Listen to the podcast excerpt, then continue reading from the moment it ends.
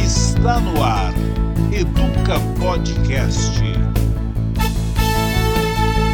Todos os tons da música e da educação.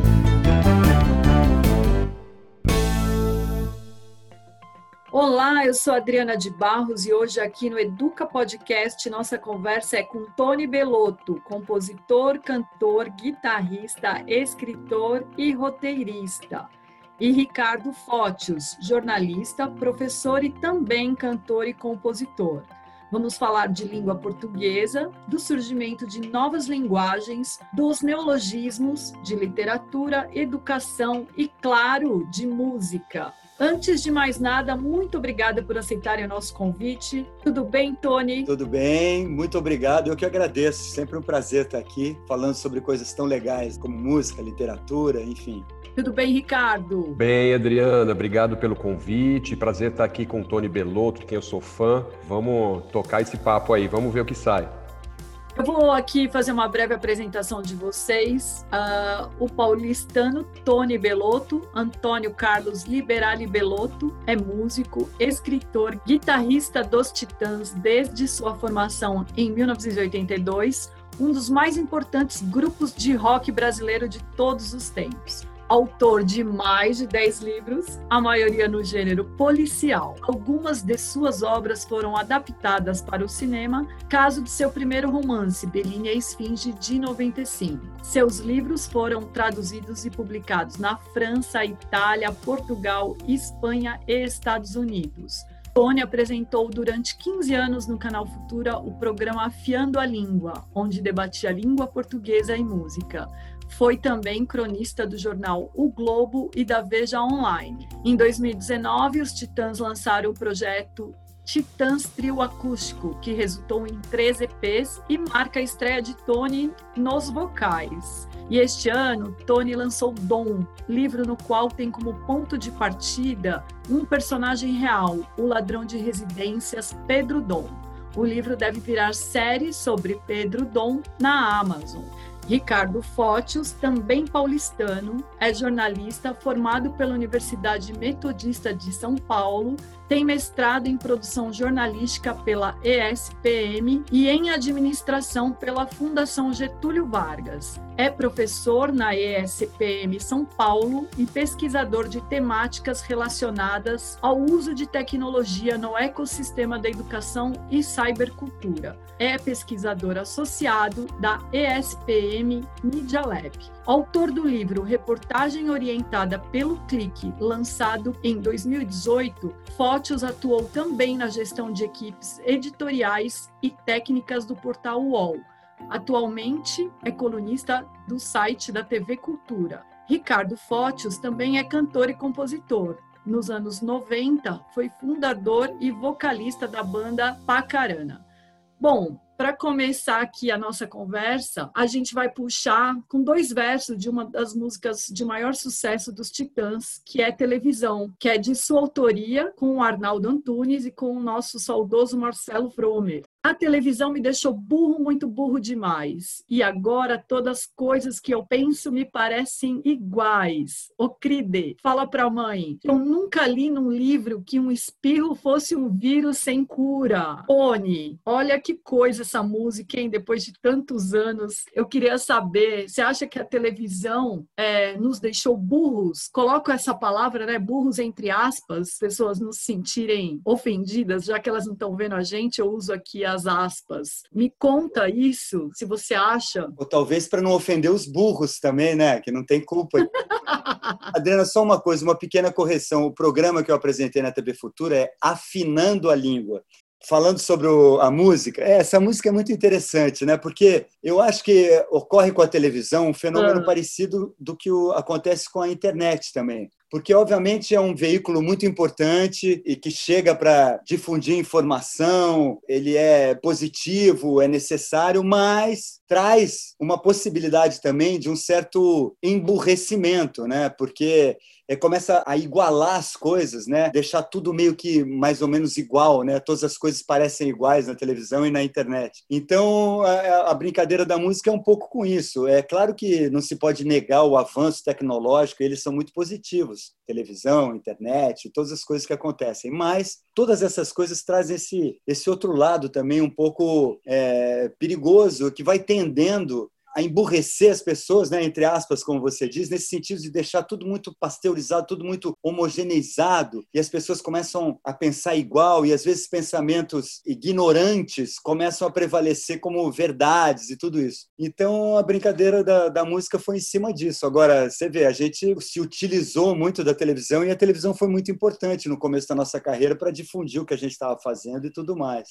Ô, Tony, você acha que essas mudanças constantes na nossa língua cotidiana são fruto uh, da televisão? Ou você acha que esses neologismos sempre aconteceram pela própria dinâmica da língua e da sociedade? Ah, eu acho que sempre aconteceram, né? A, a língua é uma coisa muito dinâmica e, e, eu acho muito interessante essa transformação. Eu acho legal que exista a norma culta, eu acho que a gente tem que saber, tem que conhecer a gramática, a nossa língua é muito interessante. É interessante a gente conhecer a língua porque é uma coisa muito, muito interessante interessante como as línguas se formam. É a ferramenta que a gente tem né, de comunicação, é o que dá sentido a, até a nossa nacionalidade. assim. Mas eu acho muito interessante essa transformação constante da língua e as palavras novas que vão se incorporando. Eu não sou um purista, obviamente, no sentido de dizer que ah, não, não pode usar um neologismo, não pode usar essa palavra porque ela é, é uma palavra da, da língua inglesa, ou não podemos usar isso porque isso é uma abreviação que se usa no WhatsApp. Eu acho que essas coisas são legais de ser incorporadas mas você tem que ter uma atenção, você tem que saber como é falar direito. Você pode até optar por falar errado ou falar de uma maneira que as pessoas falam por contingências. É, você vê que há um tempo atrás, por exemplo, ficou muito em moda entre os jovens falar de um jeito que é meio parecido com a linguagem que se fala nos presídios. Ok, você tem que entender que aquilo às vezes entra por um motivo e você está usando aquela palavra por outro motivo, mas que a língua é uma coisa muito interessante e que a gente não pode jamais deixar de, de estudá-la e entendê-la na sua complexidade, né? O Tony, sobre o segundo verso, agora cada espirro é um vírus sem cura, né? Como está sendo esse período de pandemia para você?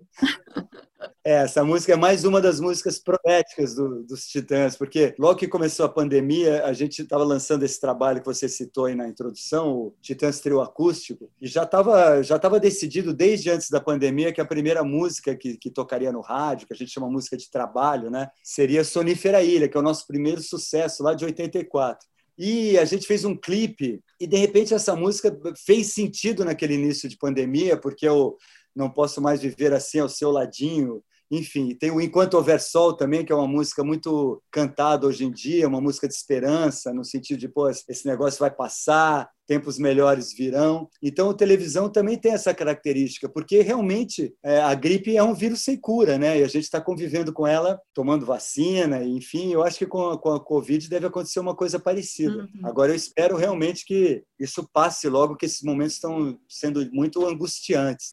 Ô, Ricardo, você como jornalista, professor da ESPM e pesquisador do uso de tecnologias na comunicação e na cybercultura, deve ter uma percepção mais clara dessas mudanças da nossa língua na mídia em geral e especialmente nas redes sociais, certo? E, enfim, isso também se propaga na sociedade. Faz sentido isso para você?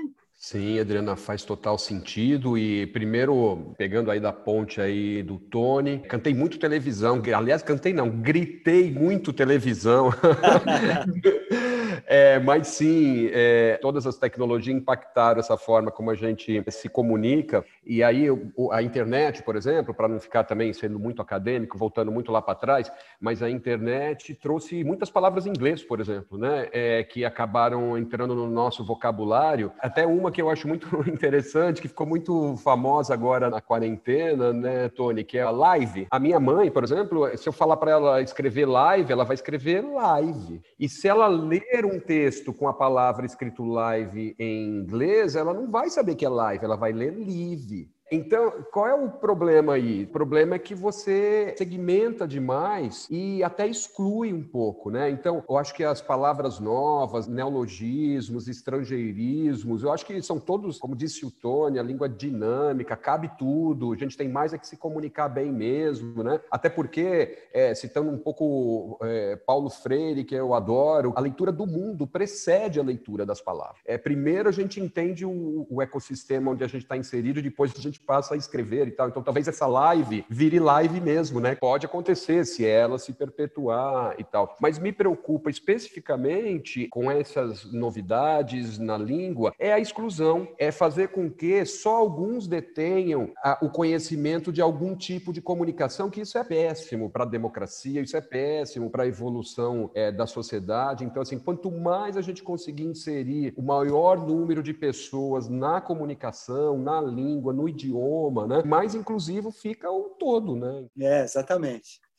E agora é interessante isso que você falou, Ricardo, porque realmente essas essas expressões que a gente começa a usar do inglês, né, como deletar, né, você vai incorporando, como a gente já incorporou playground, né, e como você falou, eu também acho que é importante a gente não ter um preconceito, não querer é, instituir uma regra que não não pode falar playground, tem que falar parque de diversão, sei lá, a linguagem tem que ser usada por todos, compreendida por todos, e sem esses, esses vieses aí, né, vamos dizer, ideológicos e tudo isso, né? Não pode ser uma língua começar a entrar como uma forma de, né, de, de poder econômico. Então a gente tem que saber defender a nossa língua, não por obrigação, mas porque ela é bela, ela é rica, Ô, Ricardo, você como professor, né, se você acha que a literatura e principalmente a escola tem se adaptado a essas novas linguagens, como tem ocorrido isso na escola? Ah, bem, isso daí daria um, um papo de uma semana, mas, mas eu vou aqui fazer, pegar até o momento atual da pandemia e duas experiências que eu tive absolutamente diferentes. Então, assim, eu sou professor na escola superior particular, né? É, com toda a infraestrutura. Em uma semana, a escola se, se organizou para fazer aí as aulas EAD, né? Ou algo semelhante a isso, enfim, com prejuízo perto de zero para o aluno e para o professor. Ok. Na outra ponta, eu sou voluntário numa oficina de jornalismo comunitário que é para alunos de escola estadual, ensino médio, que é uma realidade absolutamente diferente. Não é que os alunos não dispõem de computadores decentes, eles não dispõem de computadores. Não é que eles não dispõem de conexão à internet decente, eles não dispõem de conexão à internet. Então, assim, são 30 anos de internet e parece que a educação é, e especialmente aí a pública, não lembrou dessa parte de atualizar tecnologicamente. Está é, tá amarrada lá no século no século XX. É impressionante ver como fomos pegos de surpresa com uma coisa que está aí há 30 anos. É, Ricardo, muito interessante, desculpa interromper aqui, mas é muito interessante você ter citado Paulo Freire agora há pouco, e essas questões que nos dizem respeito nesse país tão desigual, tão injusto que é o Brasil, quer dizer, a gente tem que valorizar esses homens que pensaram na educação de uma maneira profunda, como o Paulo Freire, o Darcy Ribeiro, e que atualmente estão tão desprestigiados pelo atual governo, que, aliás, no, no meu entender, não faz nada pela educação, visto aí os, os ministros que eles têm nos presenteado, né? Verdadeiras aberrações. Então, eu acho muito importante, porque assim,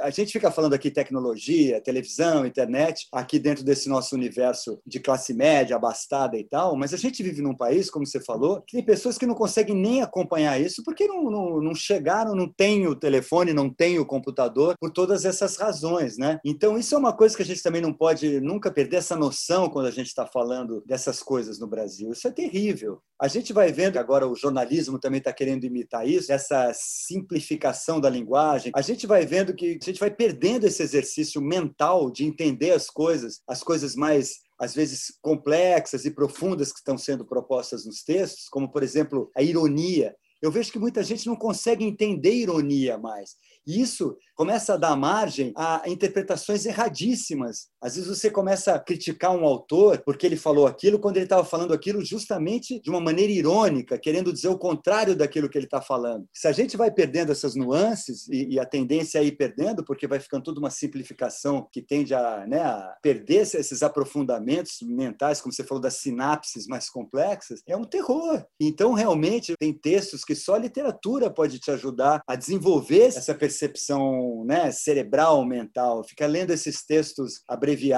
em que você é VC e tal, vão levar a um, a um problema mesmo que a gente não tem nem ideia das consequências, né? Ô, Tony, voltando a falar um pouquinho né, da literatura, seu pai foi historiador e a sua mãe arquivista, né? Você certamente deve ter tido acesso a bons livros. Na verdade, eu quero saber se você teve e como a literatura te inspirou, se foi ela que te inspirou a ser escritor e como ajudou isso na sua formação musical. E se realmente essa sua vontade pela leitura uh, veio dos pais, ou da escola, ou de algum professor, enfim, como é a história da literatura na sua vida?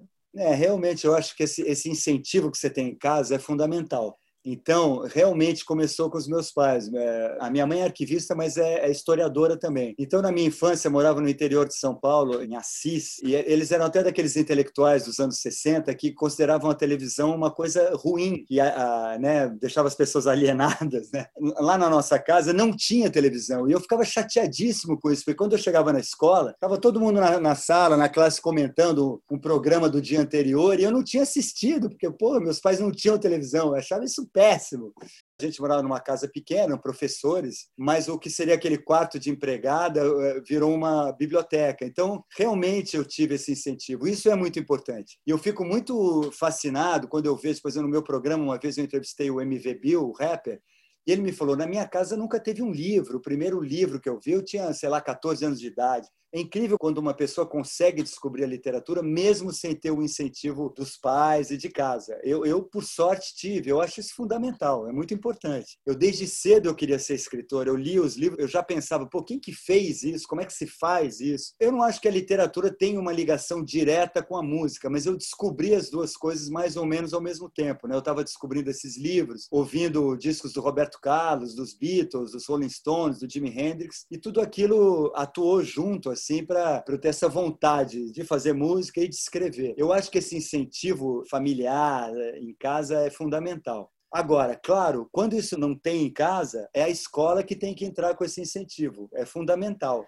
Ô, Ricardo, e você, como disse aqui já, é professor de uma universidade de ensino superior, mais preparada, uma instituição onde as pessoas já chegam com uma boa formação acadêmica e profissional também. De modo geral, como você enxerga a educação brasileira? Você acha que falta mais arte, mais música, mais livros na escola? Sim, sempre vai faltar, falta e faltará. A gente nunca vai ter o suficiente de incentivo à literatura, à artes dentro da escola. Até o Tony até falou do Darcy Ribeiro, né? Darcy Ribeiro costuma dizer que a escola é uma ponte entre os conhecimentos adquiridos pelo aluno e as exigências dos letrados, né? Então a, a escola faz essa mediação aí, ou deveria fazer essa mediação. Mas o Brasil, é... e aí eu estou falando de forma geral, tá? Meio genérico, porque o Brasil são muitos Brasis, né? O Brasil entrou numa, numa lógica um pouco mais utilitarista. Então, assim, a educação brasileira se desenvolveu para formar trabalhadores, operários. Enquanto a educação não deveria ser isso, e assim, se você pegar os países com índices melhores de, de aproveitamento escolar, eles não têm essa lógica, porque o professor deveria formar seres humanos. Formar não, né? Ajudar a formar, porque professor é uma parte do, é, do, do negócio todo, né? Mas infelizmente a gente tem uma política desprezível de educação atualmente, então assim, a gente já está agradecendo muito das pessoas estarem podendo aprender a ler e escrever, né? Então a gente tá.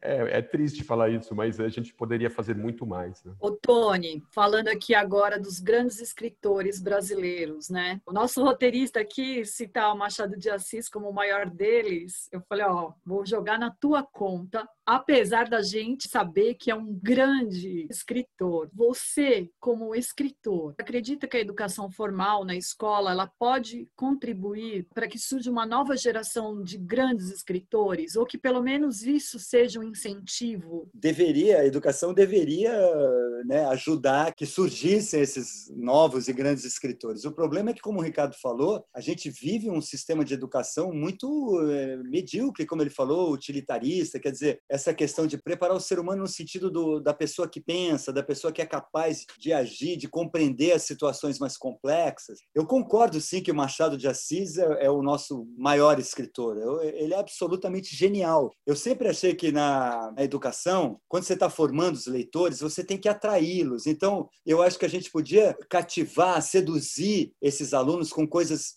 que fazem mais parte do universo delas, como história em quadrinhos ou histórias mais contemporâneas, que fossem levando esse leitor a chegar, quando ele pegasse o Machado de Assis, ele ia estar mais preparado para ler o Machado de Assis e curtir o Machado de Assis e o Guimarães Rosa. O que acontece hoje em dia é que esses grandes escritores brasileiros, eles são é, inteligíveis para a maioria dos estudantes, não conseguem compreender. Então, né, se você dá o Grande Sertão Veredas para essa pessoa ler, ela não vai entender nada. O Rubem Fonseca, que eu acho um grande escritor brasileiro, que morreu há pouquíssimo tempo, sempre dizia que se você só aprende a escrever lendo, não existe um escritor que não tenha aprendido a escrever lendo, é o único jeito. A gente tem atualmente eh, contemporâneos, muita gente escrevendo, mas às vezes a impressão que eu tenho é que a gente tem cada vez menos leitores, e isso é preocupante. Então a gente tem que dar um jeito de conseguir mostrar para as pessoas, para os jovens, principalmente nas escolas, como é como é legal ler, como é prazeroso. Ler é tão gostoso quanto ouvir música, quanto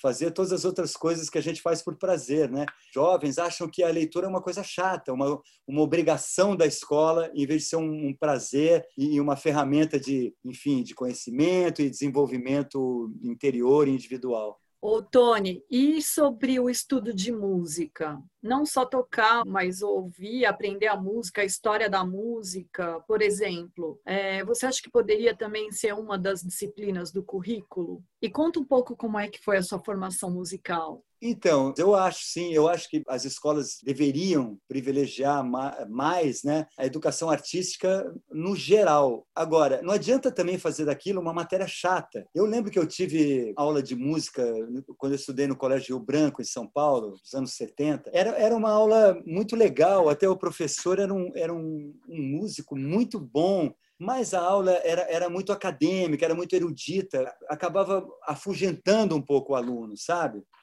Então, eu acho que você tem que, que ensinar, da mesma forma que eu falei da literatura, você fazer os alunos, os estudantes eh, perceberem a, a coisa lúdica da música, e se envolvendo com a música, antes de você também chegar com coisas difíceis, coisas chatas. A minha formação musical foi muito intuitiva, assim. Eu, eu comecei a ouvir aqueles discos do Beatles, Roberto Carlos, eu falei, ah, eu quero fazer isso na minha vida, mas eu morava no interior, como eu falei, e comecei a procurar um professor de violão. Minha primeira professora era uma, uma moça que tocava na igreja, e aí eu fui aprendendo, né, muito por conta própria, ouvindo os discos, tentando tocar aquelas coisas que eu gostava de ouvir. E o que eu aprendia na escola, em geral, eu, eu cheguei a entrar num conservatório, mas aí eu fui fazer aula de piano e eu achava aquilo chato, não era aquilo que eu queria fazer. Tinha um, tinha um problema ali da, da forma de, de, de me ensinar a música, que não estava percebendo o tipo de músico que eu queria ser para saber me seduzir e me envolver né, com, a, com, o tipo de música que eu gostaria. Mas eu acho muito necessário, fundamental, e eu acho que cada vez menos se privilegia o, a educação artística, enfim, as artes na, na educação básica, né? O Ricardo, Tony também, desde que a gente começou esse programa, a gente começou a ver algumas características muito parecidas do músico com o professor. E hoje a gente tem a sorte de ter você aqui, que além de jornalista e professor, é músico também. Foi vocalista de uma banda. Então, é para você essa pergunta, já, sei lá, acho que está preparada desde o terceiro episódio. Essa jornada na música, ela te ajudou e te preparou melhor para subir no palco, aspas, de novo, aí no palco de uma sala de aula e ser professor? Eu estou lembrando disso porque a gente entrevistou aqui o maestro Edilson Venturelli, que é lá do Instituto Bacarelli, que faz um trabalho belíssimo com as crianças lá de Heliópolis. Ele é genial. E aí a gente fez um paralelo, né, do maestro maestro que está à frente de uma orquestra como professor e também está lá na sala de aula. Como é que foi? Como a música te ajudou a subir nesse palco da sala de aula? Se é que ela te ajudou, né? Você é a pessoa que pode me responder isso.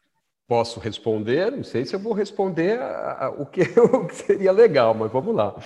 É, a, música, a música foi a primeira manifestação artística com a qual eu tive contato. Tudo que eu sou hoje eu devo a isso. Se eu não tivesse essa passagem, é, provavelmente a gente não estaria aqui falando. Eu seria provavelmente outra pessoa, porque eu tive esse privilégio de, apesar de ser de uma família que não tinha orientação artística, nem tinha orientação é, intelectual, meus pais são alfabetizados no, no mínimo. Então, a música é, me deu esse contato, porque a música, o Tony falou, né, que não é a mesma coisa que literatura, mas é, é, dialogam, né? A primeira coisa que eu fiz antes de cantar foi compor. Eu era pivete e fazia verso. Eu não achava que eu ia cantar, tanto é que eu não cantei mais, né? fui escrever livro e não fui cantar mais, é, porque hoje ninguém merece isso de mim. Mas, mas na época da adolescência e aí da juventude, né, até uns 30 anos, que foi quando eu tive dedicação um pouco mais à música, é, sim, é, e para dar aula é, também, porque assim, a, a e, e, seria o mesmo se fosse teatro, você entendeu? Se fosse, porque assim, eu acho que tem uma questão de você é, se fazer entender. Então, sim, é, é super ajudou, Adriana. Queria ter tido um professor igual o Ricardo, ia ter sido ótimo, ia ter facilitado a vida. Não, você sabe que eu acho interessante, quando a gente fala de educação musical, a gente sempre fala da música enquanto música mesmo, a música na tradição da música erudita, da música clássica, da música como técnica, né? Das notas, dos sons. E quando a gente fala de literatura, fala de ficção, romances, prosa e poesia. E tem uma questão que eu acho assim, que é muito deixada de lado, que é a canção. Isso que a gente faz, que o Ricardo fez quando ele tocou, quando ele começou a fazer os versos, é canção. Né? E eu fiquei muito orgulhoso quando o Bob Dylan ganhou o prêmio Nobel há uns anos atrás, porque geralmente se você valoriza e prestigia os poetas e os músicos que fazem música mesmo. Agora, os cancionistas, as pessoas que escrevem canções, não são muito privilegiados. Você não aprende a fazer canção em escola nenhuma de lugar nenhum do mundo. Se você entra numa escola de música, você vai aprender a tocar bem, a escrever música, a, a compor, a reger. Ninguém te ensina a compor versos com melodia, que é isso que é a canção. Então, eu sempre achei a canção muito deixada de lado, mesmo em lugares em que tem educação musical e tal. Então, isso é uma coisa que a gente também é, tem que pensar assim e tem que privilegiar mais o ensinamento dessa técnica, que é uma técnica muito específica, e assim como a gente tem grandes escritores, vocês têm grandes é, autores de canções, e aí a gente vai, né? não preciso nem falar de Noel Rosa, Cartola, Chico Buarque, Caetano, Renato Russo e por aí afora. É isso aí, eu espero que isso esteja mudando. É com professores como o Ricardo, eu acho que esse tipo de coisa vai, vai acabar melhorando. E aí, Tony, tem um outro assunto que complementa isso que você está dizendo, que vocês dois acho que podem responder, justamente por terem tido essa vivência em banda. É, você acha que essas habilidades também desenvolvidas numa banda, e você também, Ricardo, queria que você fosse pensando sobre isso, você tem ali um treino de respeito, empatia, responsabilidade, interagir, aceitar essas competências socioemocionais se elas podem também serem desenvolvidas no ambiente escolar que hoje é uma, uma chave da educação. Enfim, fale, por favor, o que você acha sobre isso. Essa é uma questão muito interessante, porque o Ricardo sabe isso, já teve banda, já foi de banda, sabe melhor que ninguém. As bandas são focos de, de conflitos de egos e de individualidades. Né? Se você pega a maior banda da história, que são os Beatles, quer dizer, eles duraram oito anos, fizeram toda aquela obra e depois chegou um momento que eles não se aturavam mais e a banda acabou. E toda banda banda que você conhece, você conhece histórias de, de brigas internas e tal. Então, realmente, é, manter uma banda é um exercício de convívio coletivo, de, de democracia no sentido mais amplo, de, de respeito à opinião do outro, de um entendimento de quando a sua opinião ela não prevalece, você tem que aceitar que ela não prevaleceu. Nós sentimos isso muito a vida toda nos Titãs. A gente está com quase 40 anos de carreira e eu lembro que um pouco antes de formar a banda, a gente era muito influenciado pelos artistas da MPB que estavam muito em voga ali no final dos anos 70, como Caetano, Gil, e cada um de nós queria ser um artista individual. E quando a gente formou a banda, a gente foi entendendo que a, a, a força da banda era uma força coletiva, né? que aquilo era maior do que cada individualidade, mas que manter aquela coletividade funcionando era difícil, que você tem que fazer esses exercícios em que às vezes você tem que né, achatar teu ego, é, você faz uma música que você acha o máximo, se o, se o resto da banda não concordar, a música não entra para o repertório. E nessa, né, nessa, nesse convívio, né, nessa cooperação e nessa colaboração, acho que tem um ensinamento muito legal de, de vida em sociedade e tal, que é uma característica da, da vida contemporânea também. Eu acho muito interessante as, as dinâmicas das bandas, eu estudo, eu leio sobre isso, porque eu acho que manter uma banda ao longo do, do tempo, como o caso dos Stones, por exemplo, eu acho um, um, uma coisa muito, muito assim louvável, sabe? Você, Ricardo. Acho isso também, acho que seria, que seria útil, não ah, você está falando especificamente de, de, música, né, por causa dessa questão da, da, da equipe, né, de, é, é, são, são muitos ensinamentos num só, então acho que deveria ser incentivado, sim, acho que é, eu, a gente vê na sessão da tarde, né, aqueles filmes americanos, nem sei se é assim ainda hoje em dia, porque aqueles filmes devem ter uns 50 anos, né? Aquelas escolas com aquelas salas com instrumentos, os caras entravam lá e faziam um som ali, todo, todo mundo junto, meio desafinado. Isso é um aprendizado incrível, seria incrível, como teatro, ter um palquinho para as pessoas, um, umas roupas, né? Tudo isso que a gente está falando custa quase nada. É, basta um lugarzinho com umas coisinhas dentro e, e, e solta lá. Né? Alguém para orientar, né? Pra... Porque sempre tem o camarada é, que vai pegar e se transformar num astro, tipo o Tony, e tem o camarada que vai pegar, vai se divertir um pouco e vai entender, vai se voltar para sua insignificância como eu. Né?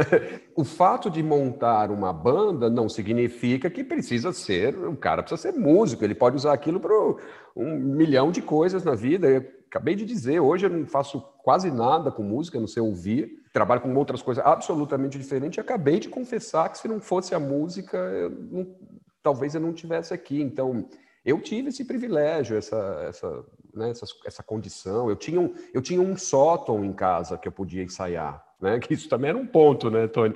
Ensaiar a banda, a banda grande. Ricardo, você sabe que me impressiona e sempre me impressionou ao longo da carreira a quantidade de bandas e de artistas é, talentosos e que prometiam muito, que eu vi que, que as carreiras não, não conseguiram, enfim, se estabelecer, se desenvolver. Eu acho, eu já ouvi, não sou eu que falo isso, eu já ouvi o Mick Jagger falando isso. Tem um componente de sorte também. Não é uma questão assim, ah, as bandas que, que permaneceram deram certo é porque tinham mais talento do que as outras. Não é, não eu vi muita gente de talento que eu não entendi como a carreira não foi adiante.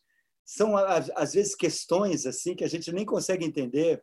Por isso que eu estou falando de sorte aqui, de alguma coisa que determina que, um, que uma banda foi em frente, a outra chegou um momento em que, pô, pessoal, tem tem que trabalhar, não está dando aqui, cada um foi para um lado fazer uma coisa diferente. Esse exercício ali de estar tá junto, ele é sempre muito didático, assim, né, para o crescimento de cada um como ser humano, né? Sem dúvida, acho fundamental. Adriana, deixa eu atrapalhar a sua pauta. O Tony falou essa coisa da união. Hoje, as tecnologias, elas remetem muito ao individualismo. Não é por ser ruim, não, não é isso, mas é que elas facilitam muito as coisas serem feitas sozinhas. E talvez a gente tenha que, nesse momento, a educação educação, e aí eu estou falando de educação como um todo, a educação dos pais em casa, a educação formal, é, tenha que começar a inserir coisas em grupo na educação dos seres humanos. Então, talvez a gente tenha, é, a partir disso aí que o Tony está falando, não só de música, mas teatro, etc, etc, mas começar a pensar o que é que a gente pode inserir de fazer em grupo, né? Quando vocês falaram aqui lá da, de trás, que eu falei que eu comecei ouvindo música, e eu lembrei de uma outra coisa agora que a música me ajudou muito. Eu me lembro, por exemplo, que eu era pivete e eu ouvi disritmia. E, rapaz, imagina para uma criança de 7, 8 anos ouvir disritmia. O que, que é isso? Eu enlouqueci na época dicionário, né? Dicionário de papel. Então, assim, tem uma questão do léxico, fazendo uma ponte aí com o idioma. A música, ajuda no léxico, amplia o vocabulário do sujeito. Tem que ouvir música, minha gente. É mesmo. Em relação ao que você estava falando, uma das lições assim meio paradoxais dessa quarentena, dessa pandemia, é que apesar de estar todo mundo de certa forma isolado, né, cada um está um pouquinho mais fechado em si mesmo, mas ao mesmo tempo a gente está compreendendo. Você só sai, né, como coletividade de uma situação dessas com a união, é, trabalhando em, em, conjunto. Quer dizer, a gente fica esperando que os cientistas e os médicos é, desenvolvam uma vacina, um remédio. É, da nossa parte, cada um se compromete a botar uma máscara quando for ali fora para o outro que também vai estar de máscara. Tem um compromisso de coletivo que mostra que a gente, como espécie, né, a, a gente é obrigado a, a se desenvolver nesse sentido. Senão a gente não, não evolui, não tem jeito. Bom, Estamos caminhando para o final. Sorte a minha de ter acompanhado os Titãs desde lá de televisão, de ter acompanhado a carreira do Ricardo desde lá de trás, com a primeira banda dele também, e hoje poder trocar essa ideia com vocês, tão rica, aprender com vocês e agradeço. Mas antes de terminar essa conversa, eu quero que vocês digam em uma frase o que é educação. Valendo, Tony! Eu acho que a educação é, é a base da nossa compreensão do, do, mundo que a gente vive. É o que nos diferencia, nos faz humanos. A educação é tudo. Muito bem. E você, Ricardo? Eu definiria educação como a tecnologia que garante a evolução da espécie humana através da acumulação do conhecimento.